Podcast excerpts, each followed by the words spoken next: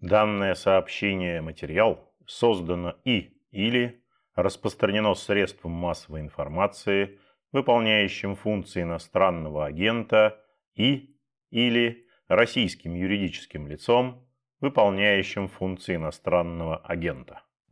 TV program, my life was saved. I think it's ready to. Thank you. One and a half months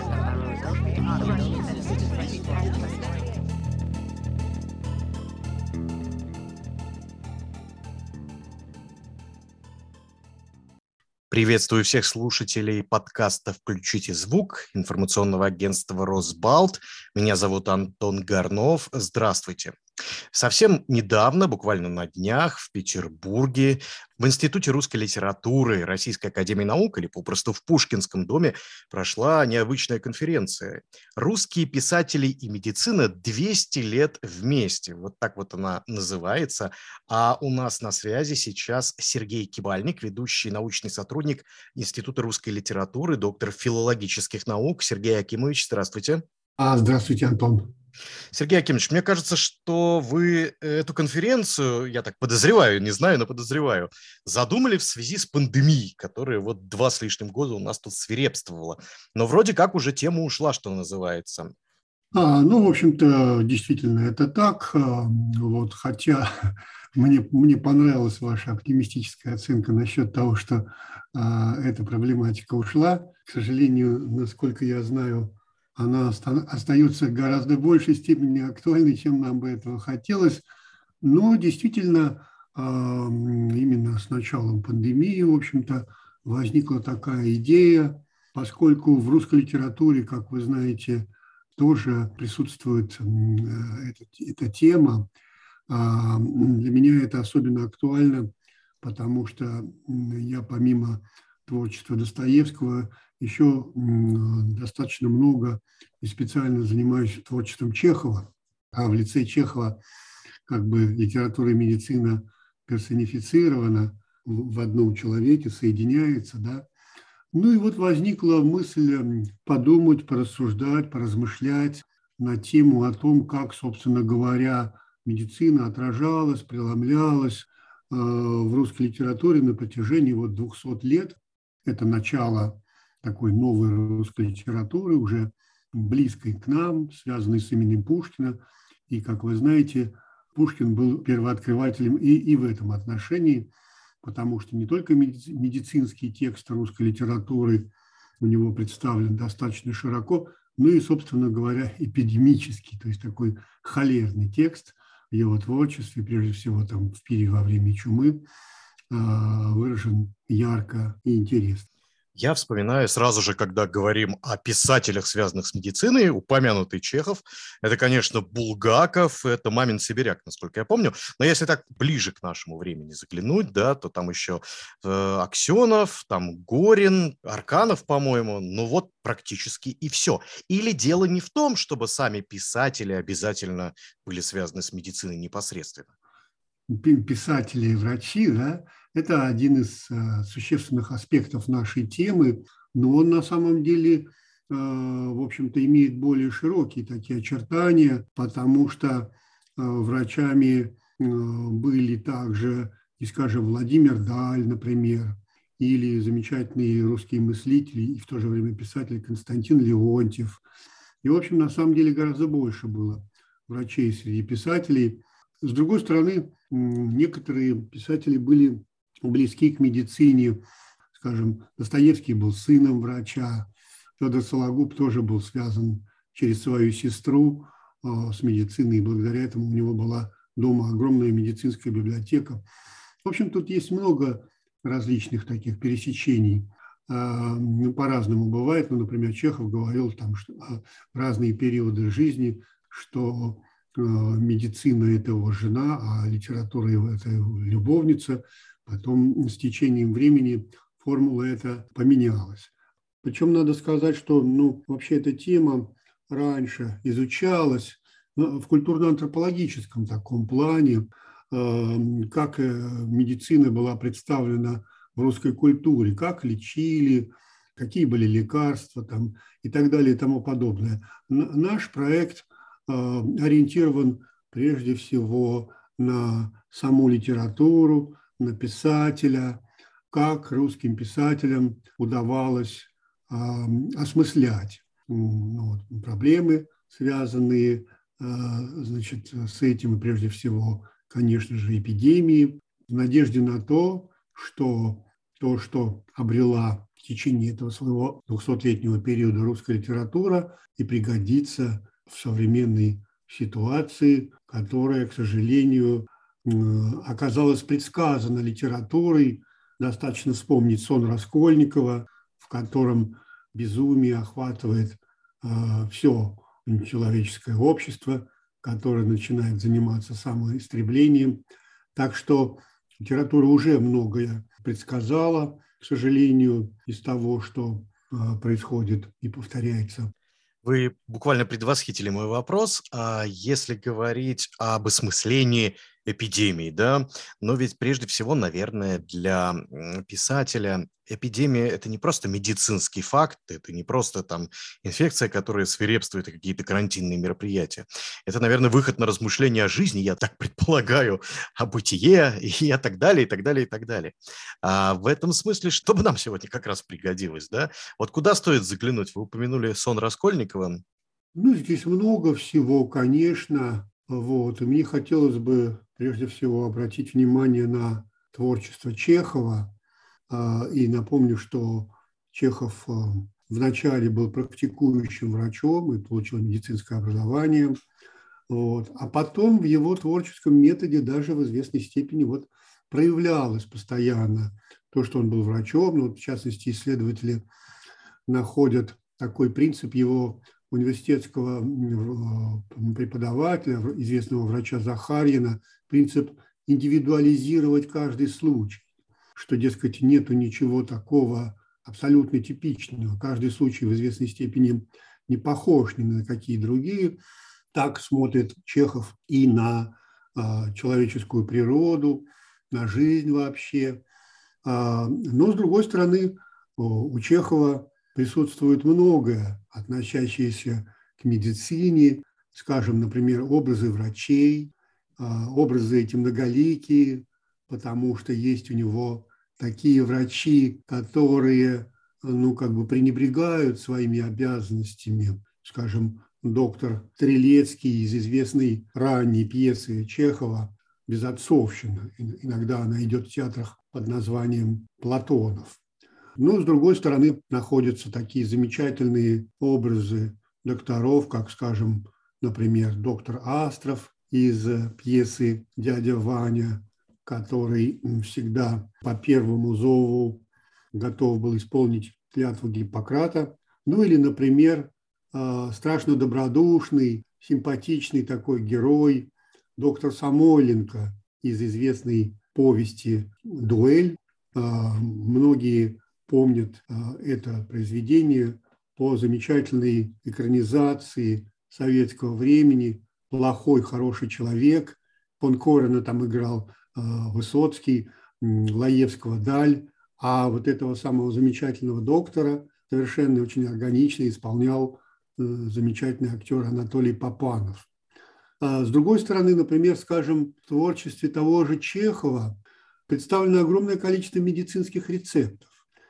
И вот некоторое время назад мне удалось э, опубликовать эм, Э, записную книжку Чехова с медицинскими рецептами. Как ни странно, она э, никогда до сих пор не была опубликована. Э, она, соответственно, не входит никак в полное собрание сочинений. Причины этого связаны с тем, что она написана, естественно, на латинском языке, то есть это в основном медицинские рецепты, и отдельные лишь какие-то небольшие пояснения на русском языке, хранилась э, и хранится в рукописи в Москве, в Российской государственной библиотеке. И вот что обнаружилось, интересная вещь обнаружилась. А, некоторые рецепты, которые звучат э, в произведениях Чехова, например, скажем, э, «Три сестры» или та же пьеса Платонов.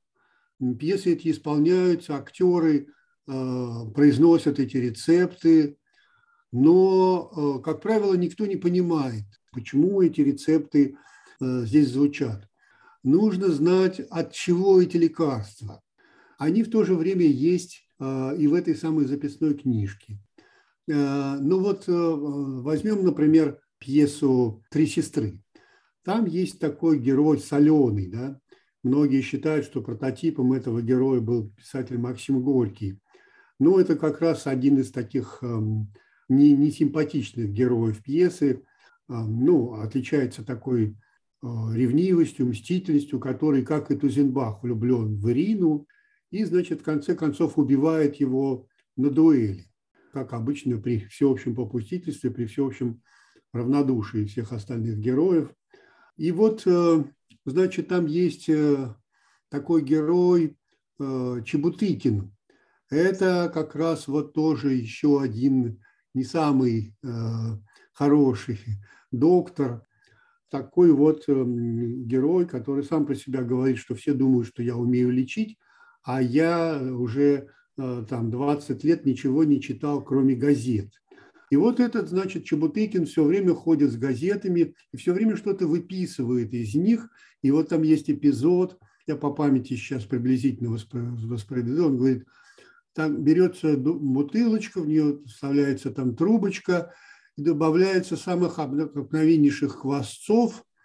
Какой смысл этот э, рецепт имеет и почему он оглашает его соленому, совершенно непонятно. А между тем вот и в этой записной книжке сказано, а, значит, что этот рецепт от клопов и прочих насекомых.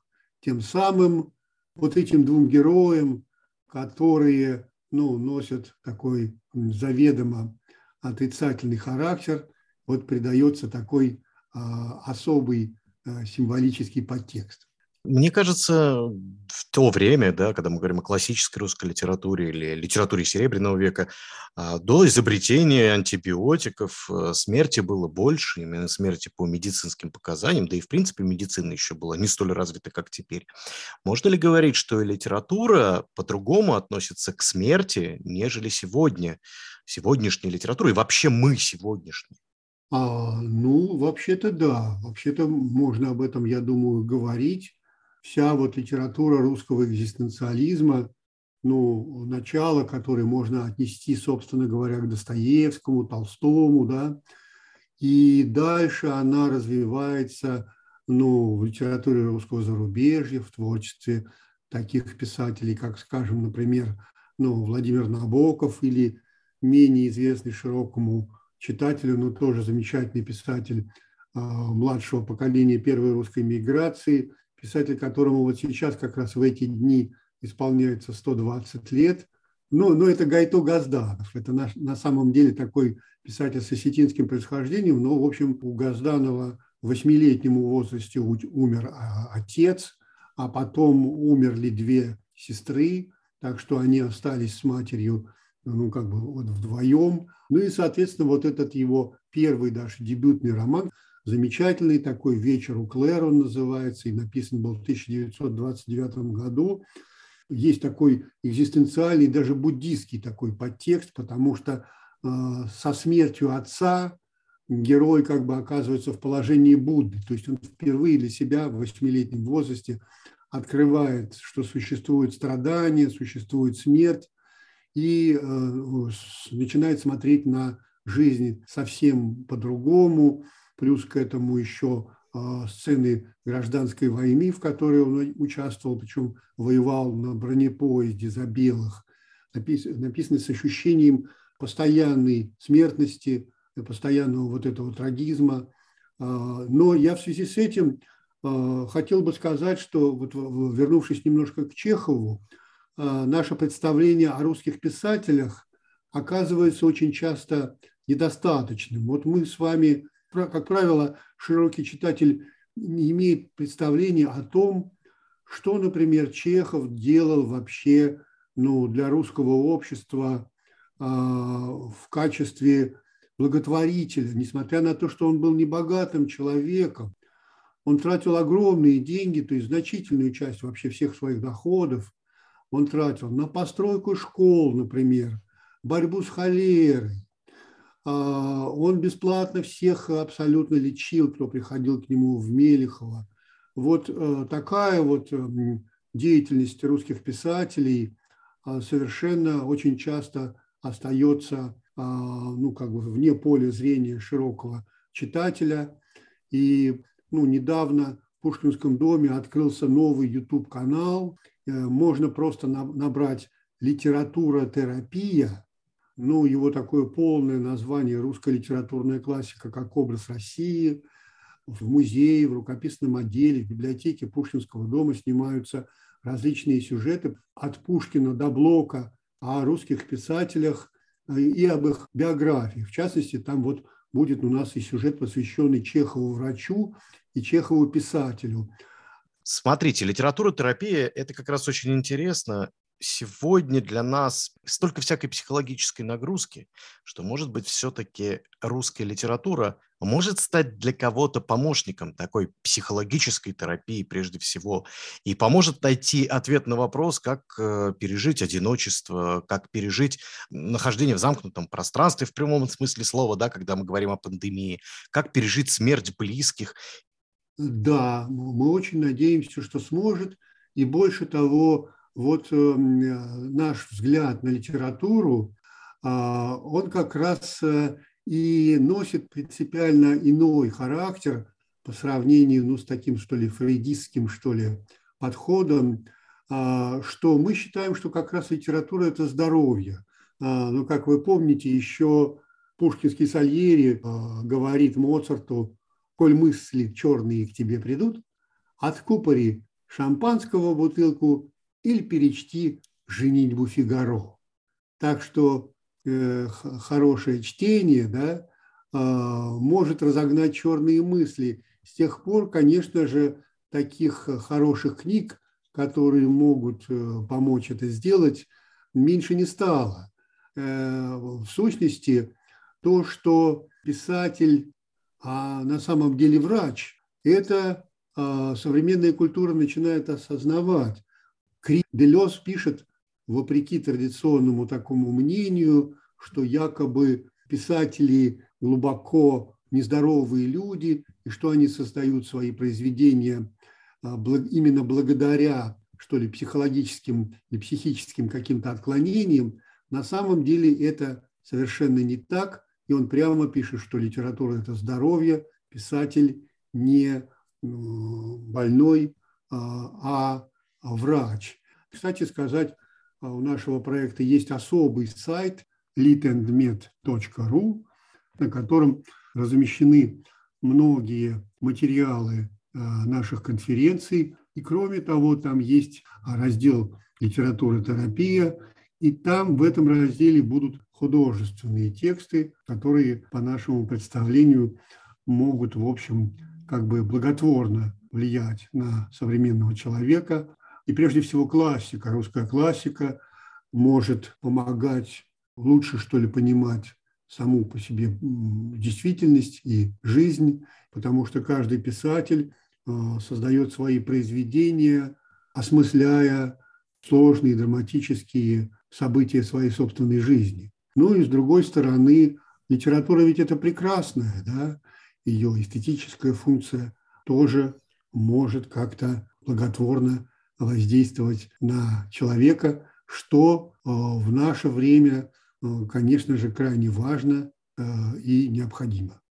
Я сейчас вспомнил еще одного писателя, который тоже был связан с медициной, тоже работал медиком, но опыт его, в общем, ужасен во всех смыслах этого слова, не в литературном только, а именно в жизненном. И это Варлам Шаламов. Он работал фельдшером в ГУЛАГе, собственно, когда был заключенным. Ну, это страшно. Может быть, не читать такие книги, Сергей Акимович? Да нет, э, я думаю, что как раз э, такие книги читать.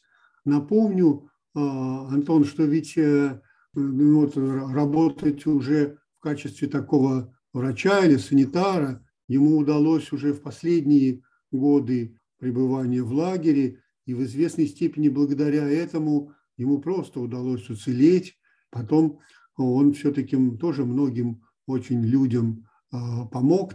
А что касается его литературного творчества, э, например, его стихи, да, поэмы, посвященные там Аввакуму и прочее. Это, это не только прекрасная поэзия, но это одновременно очень чудодейственный напиток такой, что-то такое, что э, написано очень закаленным человеком, и каждому, кто это читает, передается вот это э, мужество. Я думаю, что это очень полезно впрямую. А что касается его прозы, Шаламов ведь как бы выступает против Достоевского, критикует Достоевского за поэтизацию преступников и, и, как бы в основном ориентируется на Чехова в своем таком достаточно сдержанном, скептическом взгляде на человеческую природу.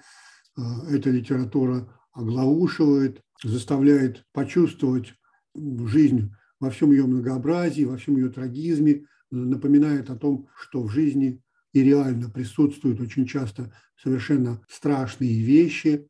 Она тоже э, ну, может воспитывать более сознательное, более мужественное, более зрелое, может быть, какое-то э, восприятие действительности. Вспомним также э, у Достоевского в его записках из «Мертвого тома» есть госпитальные сцены, изображаются врачи, ну и во многих его произведениях.